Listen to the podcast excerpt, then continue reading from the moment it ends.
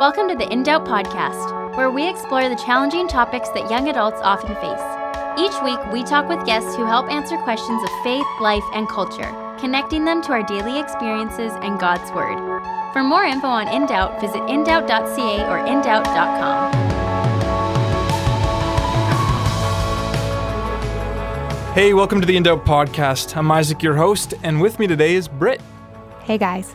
Uh, we have an awesome podcast ahead of us today. Um, part of what we do at In Doubt, which our, our listeners would know, is that we just kind of look at the present young adult culture, uh, and then we sort of help Christians navigate their faith and works within that culture. Um, so, in doing this, obviously, you can't really get too far without hitting the subject of alcohol. And that's what this podcast is all about. We're talking about alcohol, the consumption of alcohol uh, in the Christian life. So I'm going to be chatting with Christian blogger, author, and speaker Tim Challies about gaining a more biblical and balanced view.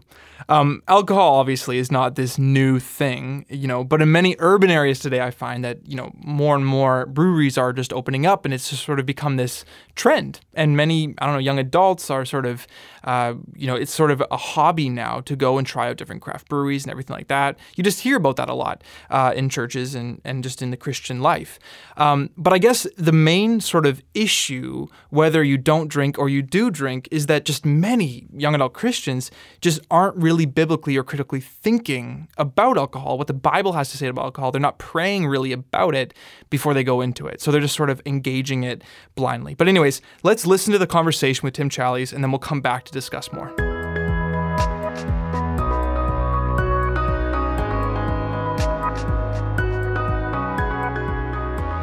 Well, it's a privilege to be talking with uh, Tim Challies this week on the podcast. Tim is a blogger, he's author, pastor, uh, book reviewer, many different things uh, from Ontario, so he's a fellow Canadian. Uh, thanks, Tim, for coming on the show. It's a pleasure. Thanks for having me. Uh, I first came across Challies.com, which, you know, for our listeners is his blog back in January of this year. So I'm relatively a newcomer. Um, I started to subscribe to his daily blogs, which are really, I kind of see them as these sort of goodie bags of kind of relevant articles, videos, quotes, things like that. They're a little a la carte things. And I found those extremely helpful and enjoyable. So thank you so much for doing that. Uh, how, how, how do you, just for our listeners to know, how do you sort of uh, do, do you just subscribe to many different blogs and just sort of pick the hmm. ones that you like the most or how does that work yeah i pretty much subscribe to a bunch of different websites a bunch of different blogs and i i graze a lot take a little from here a little from there i tend to right. gather a bunch of articles over the course of the day and then go back in the evening read through them all carefully see which ones i want to uh, tell others about so that's the yeah. way i've been doing it for years and years now that's awesome um, i find that when i go through them uh, I don't know, probably about 60% of the quotes are uh, Carson quotes. Can I, um, is that right to say that he's one of your favorites or? yeah, I, I, get the quotes every day. I, I, put a quote on there every day and I get them. Actually, I'd say 60% are Charles Spurgeon. And then okay. there's a good chunk from D.A. Carson. And that's partly because I follow uh, somebody on Twitter who all he does is put out D.A. Carson quotes. And there's so many good, oh, meaty funny. ones there that I tend to take those as well. But, uh, Charles Spurgeon was definitely the king of Twitter long before Twitter existed. He had an amazing way so of distilling funny. truth into short, pithy statements. Yeah, that's awesome. I love that. Well, for those who have never heard of you before or don't know much about you, yeah. well, why don't you just share just a, sort of a brief summary of who you are and, and what you do? Sure. So, again, the name is Tim Challies. I am married to Aileen. We've been married for 18 years now after meeting in high school and getting married as soon as we finished college. We've got three children who are 16, 13, and 10 years old, and they're about oh, to start into new school years, of course. Um, I've been blogging, writing now for about, oh, I guess it's a little over 12 or 13 years now. And I've been doing that at challies.com, and it went from uh, something I just did for my family to something of a hobby, and now it's what I do for a living. So it's, it's come a long way since I began. Cool. That's awesome we're taking a week to look at the Christian and alcohol. And the, and the reason we're even bringing this topic up is really based on three things. One, the Bible obviously addresses, talks about alcohol, talks about drunkenness. Mm-hmm. So we just want to know what the Bible says. Uh, two, at least in the more urban areas, and you could let me know about Ontario, but local breweries are sort of popping up like coffee shops these days. Yeah. And yeah. Uh, you you could almost say local breweries are, you know, the trend right now. Yep. Um, and you know, many people who call themselves Christians haven't really, I found, biblically or critically even just thought about it. Uh, they just sort of it just happened and they're in it. Um, and then the last reason I, I find there's a confusion. Uh, it's either a conscious one or unconscious on how Christians ought to drink and how they ought to just view drinking alcohol in general. Um, so that's why we're digging into this today. And and I came across an article that you wrote on alcohol and Christians uh, a few years ago now. Mm-hmm. I just found it really well balanced and it was biblical, and uh, that's why I'm excited to chat with you about this. Good. So uh, let's just jump straight in. Sure. Uh, first of all, what does the Bible say about alcohol? Which is a really big question. Yeah. Well, the Bible has a lot to say about alcohol. It's a, it's one of the things you see as you as you read through. Sometimes it speaks about it just by the by. So we hear about Noah getting drunk, and there right. not uh, th- that's not a prescriptive passage. It doesn't tell us anything about how we should behave or not behave. It simply describes his experience mm-hmm. with alcohol. But then there's other parts of the Bible that are very clear when it comes to alcohol.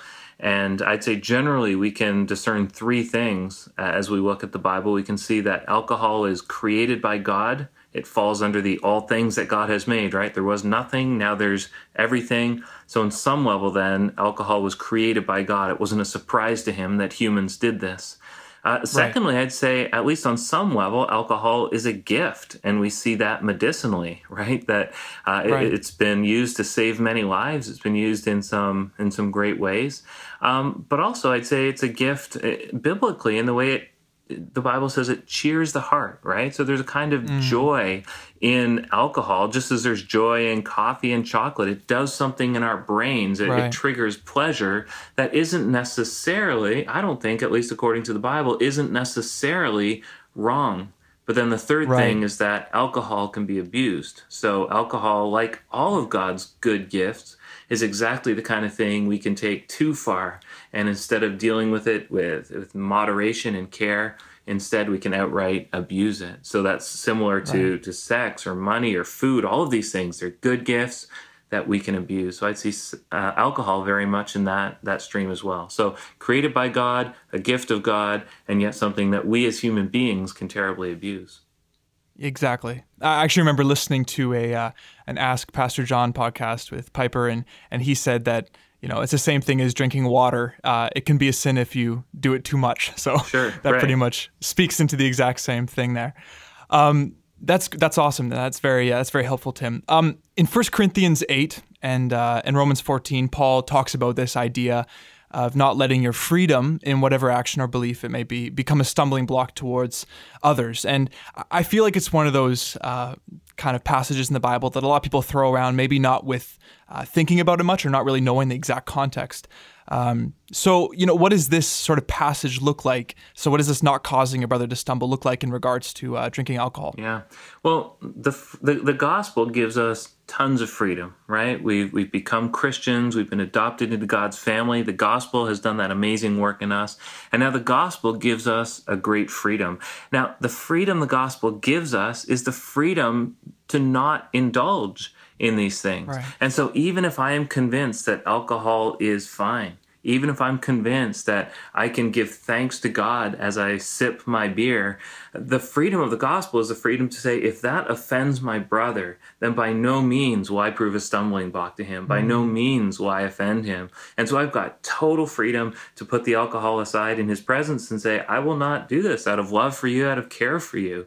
Uh, just recently, right. I was I was um, reading a Christian couple uh, about their their marriage, and they came into marriage with differing views. And the husband said, "If it's a problem to you, if this is something you're convinced that alcohol is wrong, I will never have another drink in my life. That is wow. my way of honoring you, my wife, and living in an understanding way with you." And he did that. He did that joyfully and willingly. And that's the attitude all of us ought to have. So if you and I are together and you are offended by alcohol, I do not have the freedom then to drink in front of you, lest I, right. I offend you.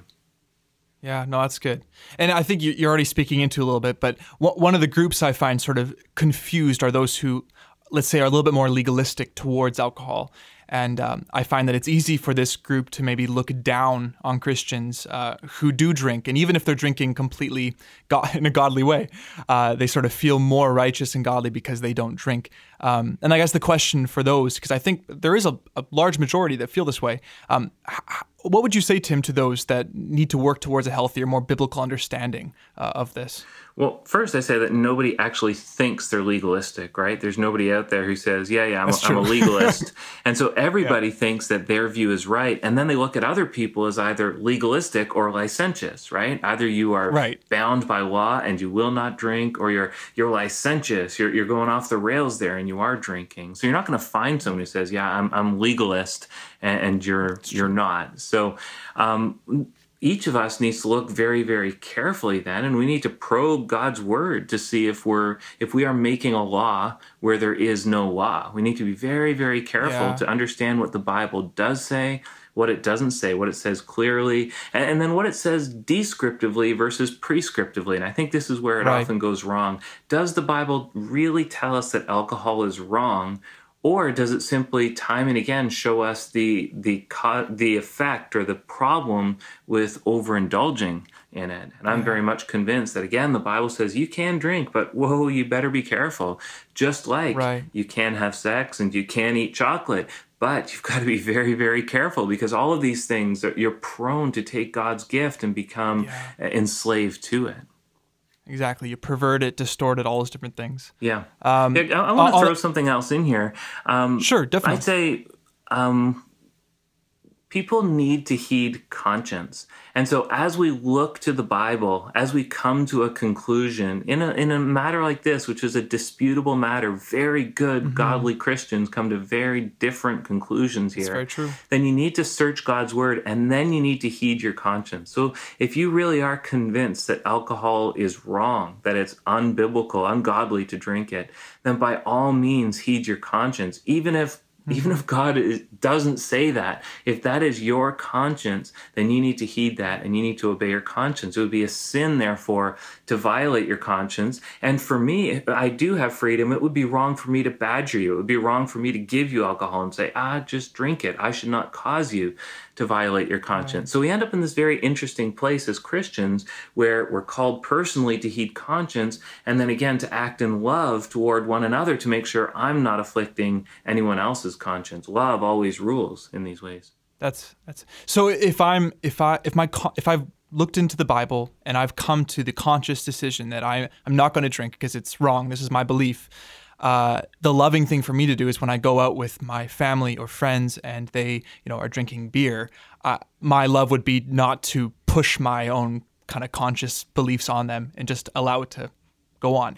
Right, I would think so. Yeah. Um, it, if you can abide with it and just say no i don't drink then by all means right. let them drink and hopefully they're not flaunting it right and i think one way this has gone really wrong in the last maybe 10 years of christian history especially with young people is they're flaunting mm. their freedom especially before that older generation so i'd say totally. in general the older generation of christians particularly i'd say american evangelicals um, are very, very bound by this this view that scripture or that alcohol is wrong. Younger people feel far more freedom, and the problem comes when those older people are now judging the younger people and trying exactly. to squelch them, and then the younger people are saying, "Well, you know what? I'm going to drink in front of you just to show you the freedom I have." It's not freedom at all. You're not free if you're rubbing it in someone else's face. You're now bound by yeah. sin. Yeah, that's so good. Um, on on the other side, just briefly speak to those maybe that uh, are t- tend to be overindulgent or just maybe. I, I, think there's a lot of people that just have an over interest in alcohol. Sure. Again, I don't know what it's like in Ontario, but over here in BC, I mean, there's a lot of young Christians, or they, you know, they call themselves Christians, and it's just it just seems to be the uh, subject of conversation, topic of uh, conversation in, at every gathering. Yeah. Well, I, I, do think there can be this obsession where alcohol is cool, and as Christians, maybe we feel like we don't get to do the cool stuff, but now I've learned that alcohol is okay, and so I'm going to talk about it a lot. I'm going to flaunt it before other right. people. And then there's the problem, of course, of enjoying it too much, or at least eh, partaking of it too much and getting drunk, which the Bible so clearly forbids. Yeah. And uh, you just have to read the news to see the consequences of drunkenness in a hundred different ways. You just have to read the Bible to see the consequences of drunkenness in a hundred yeah. different ways. So when you're driven to drunkenness, I think it's so important to ask, what is it I'm looking for there in the bottle? Because nobody really wants to be drunk. Nobody really likes being drunk. They don't like the after effects of it. Drunkenness is simply bringing them to a state that they want. It's giving them something. It makes them feel popular. It makes them feel mm. funny. It makes them feel good. Somehow it is just feeding some other idol in their life. And so alcohol itself yeah. isn't the idol. There's something else that alcohol does to that person. That's what they need to go after. That's the root of the sin. If they can get rid of that sin, the sin of drunkenness will fall by the wayside as well. So so don't yeah, think that alcohol itself is the sin. I mean, it is a sin, but it's not the root sin. It's just showing right. you there's something else going on in your heart. No, that's really good. Uh, when we look at the Bible, we see Christians, God-fearers, you know, engaging with alcohol. Even Jesus himself was engaging with it. Um, at the same time, we see Paul, others obviously speaking against the drunkenness, like he's you're saying, of the day. So when you look at that biblically, what areas today do you think alcohol consumption is appropriate, looking at it biblically and also culturally of our day? Yeah. Well? well, so much depends on context, right? So I was at a Presbyterian church out on the West Coast a couple of weeks ago, and they served the Lord's Supper, and they said the outer ring of little cups is grape juice, the inner ring is wine. And so right, right, there in in a sacred Lord's Supper service in church, they were serving alcohol, and I was absolutely fine with it. Um, right. I travel a fair bit and have been to the UK and to Australia and to other places like that. And you'll see youth groups, or at least young adult groups, going to the pub together.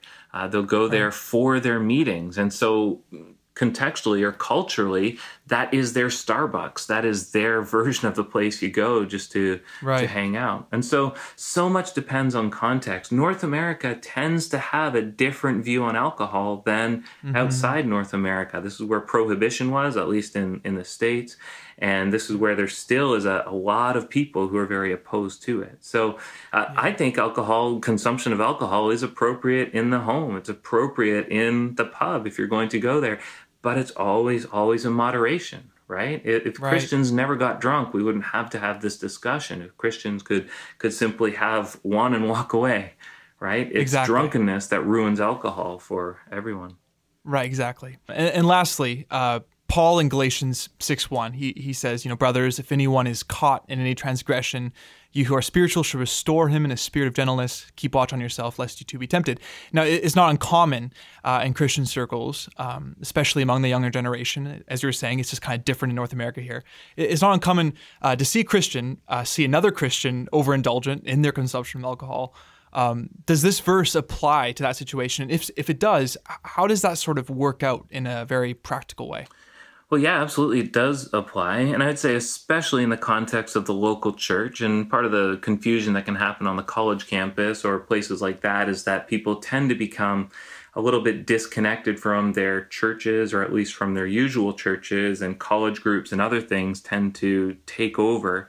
And, that can be dangerous because now you're outside of the usual clear patterns of authority and care right? So somebody mm. who's caught in drunkenness, presumably, uh, people in the church should come alongside that person and help identify that and help to restore them. And if not, if that person keeps going into drunkenness, if that person re- uh, re- refuses to um, correct that, then that person would be put under the discipline of the church and eventually disciplined right out of the church as a sign that this drunkenness proves that you're not actually a Christian because Christians, they don't get drunk with wine.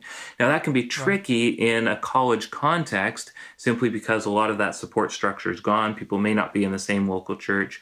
But the, the exactly. principle is that we need other Christians in our lives for all of our sin. We need to be identif- we need to be confessing sin to one another so our friends can mm-hmm. help us. They can pray for us. They can guide us. They can lead us to scripture. They can they can come alongside us. We are christians in community and we all bear this responsibility to to help each other overcome sin. And then once you've done that to someone if you're walking alongside someone who's been struggling with alcohol then help that person. Hold that person accountable. Don't be shocked if that person has several backslides into alcohol right. before they climb back out of it but then don't be afraid as well to to become involved in initiating some kind of church discipline that that's God's means mm. of grace to help people who are mired deep in sin he gives us this as a means to to draw to um, to show who's really a believer who really wants to follow the Lord and who is not. And then we need to go back to sharing the gospel with that person, back to helping that person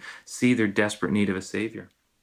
Yeah, and, and just hearing you say that, like my I, I'm like, yes, I'm in total agreement. But obviously, you know that living in our Canadian culture, very kind of culturally tolerant. You know, don't want to offend anybody, and that's seeped into the church uh, in a lot of churches. And I'm just hearing you say that. I'm like, man, to see that work out in like let's say a, a local church in Vancouver or whatever, it would be really it'd be very radical. Right. Um, and maybe that's just what we need. We just Right. need that. Right. And before you can have really solid church discipline, you need to have meaningful membership in your church, right? So you need to have people who are in and people who are out, people who have formally identified themselves with this church body. Because until you're in, you can't be put out, right? And so the joy Exactly. or part of the joy of church membership is identifying yourself with a group of people and saying, if I'm ever in sin, you need to throw me out of this group. So first, I don't pollute the, the purity of this church, but also so that it becomes very, very clear to me that my soul is in peril. That's part of why we associate with local church.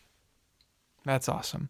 Uh, d- did you have any other last kind of thoughts before we sort of wrap it up? Yeah, just I don't know if you. Yeah, just one. And, and it's this that I think in these areas that are disputable, where very good, godly, Bible driven, gospel centered, all the, the words you want to use, Christians, they align very differently on it. I think our responsibility as Christians is to look at both sides very carefully. So get the absolute best arguments on both sides.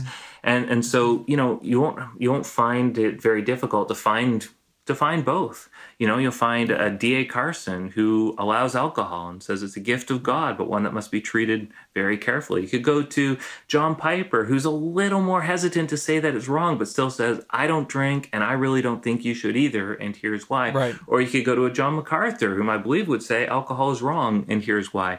I think we owe it to ourselves to really look at issues like this, make sure you're getting good arguments on all sides, pray about it, go to the scripture, make your decision, and then and then be bold in your decision, and uh, trust that God will bless you in it.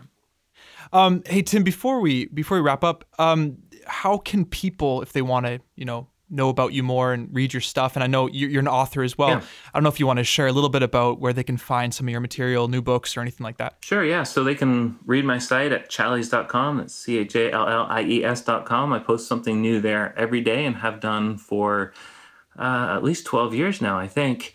Um, beyond that, I've written a couple of books recently that may be of interest. There's one called Do More Better, which is a book about productivity and I think would be applicable, especially to, to young people, young adults. Um, but then also there's one called Visual Theology, which is relatively new, and that's one where we've really tried to take good graphics and combine them with helpful words to make a book that is both a pleasure to read and a pleasure to look at. So I think th- both of those Yeah. might be of interest. That's awesome. And I've actually, you, I think you've posted a few different kind of theological doctrines uh, online. Mm. And I think I've seen the Trinity, or I think I've seen a few things, and it's it's actually incredible. Yeah, so yeah. I love that. Good, good. Yeah, that's awesome. Well, hey, thank you so much, Tim, for uh, coming on the show today. And uh, yeah, thank you so much. No, you're very welcome.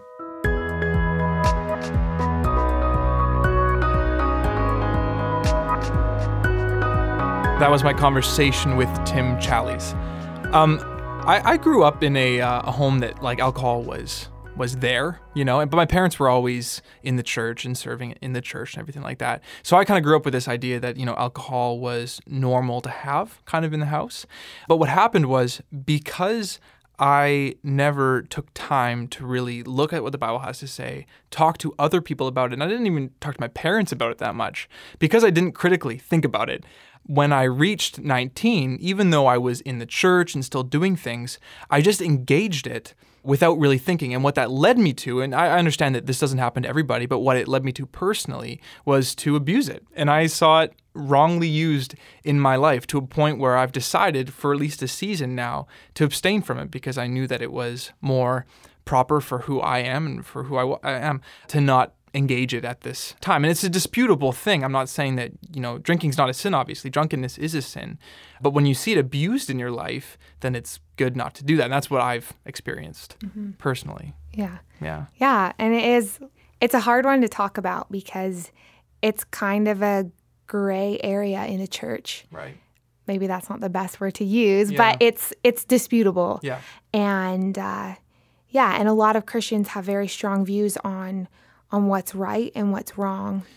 And I think one of the important things that Tim talked about was just how we have to be sensitive to our own personal convictions on it. Exactly. Yeah. And uh, I think that's the key because as soon as we, whether we're abstaining or participating, as soon as we are imposing our stance on it on our fellow brothers and sisters, then we're in the position of being sinful Exactly. and not putting their needs and them before our own right. needs Exactly. and personal Yeah. ideas of what it means and looks like.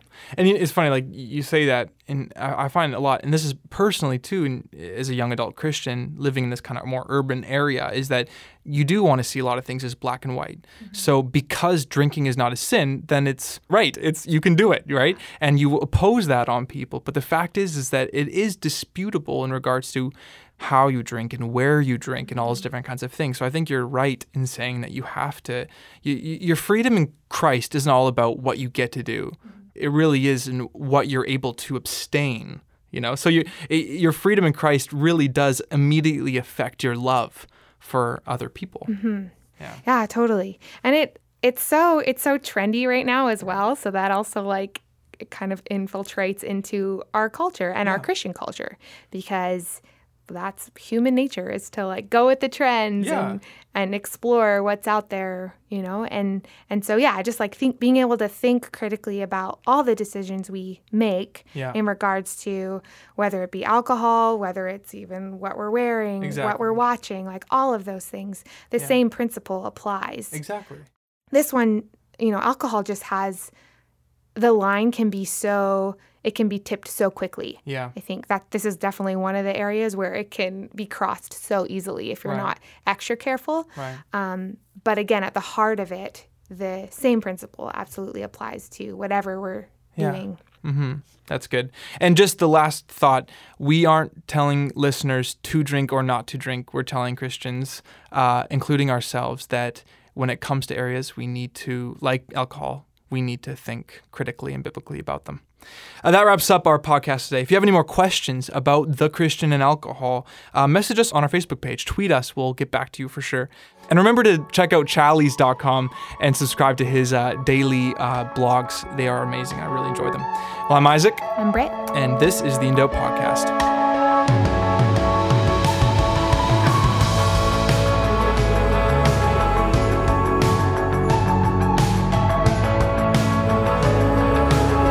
Thanks so much for listening. If you want to hear more, subscribe on iTunes or Spotify, or visit us online at indoubt.ca or indoubt.com. We're also on social media, so make sure to follow us on Instagram, Facebook, and Twitter.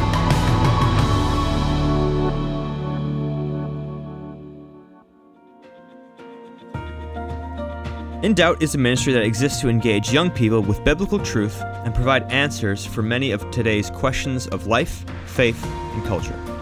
Through audio programs, articles, and blogs, In Doubt reaches out to encourage, strengthen, and disciple young adults. To check out all the resources of In Doubt, visit indoubt.ca in Canada or indoubt.com in the US. Or if you're in a position or share a passion for the ministry of young people, you can support the ongoing mission of engaging a new generation with the truth of the Bible. First, you can pray for this ministry.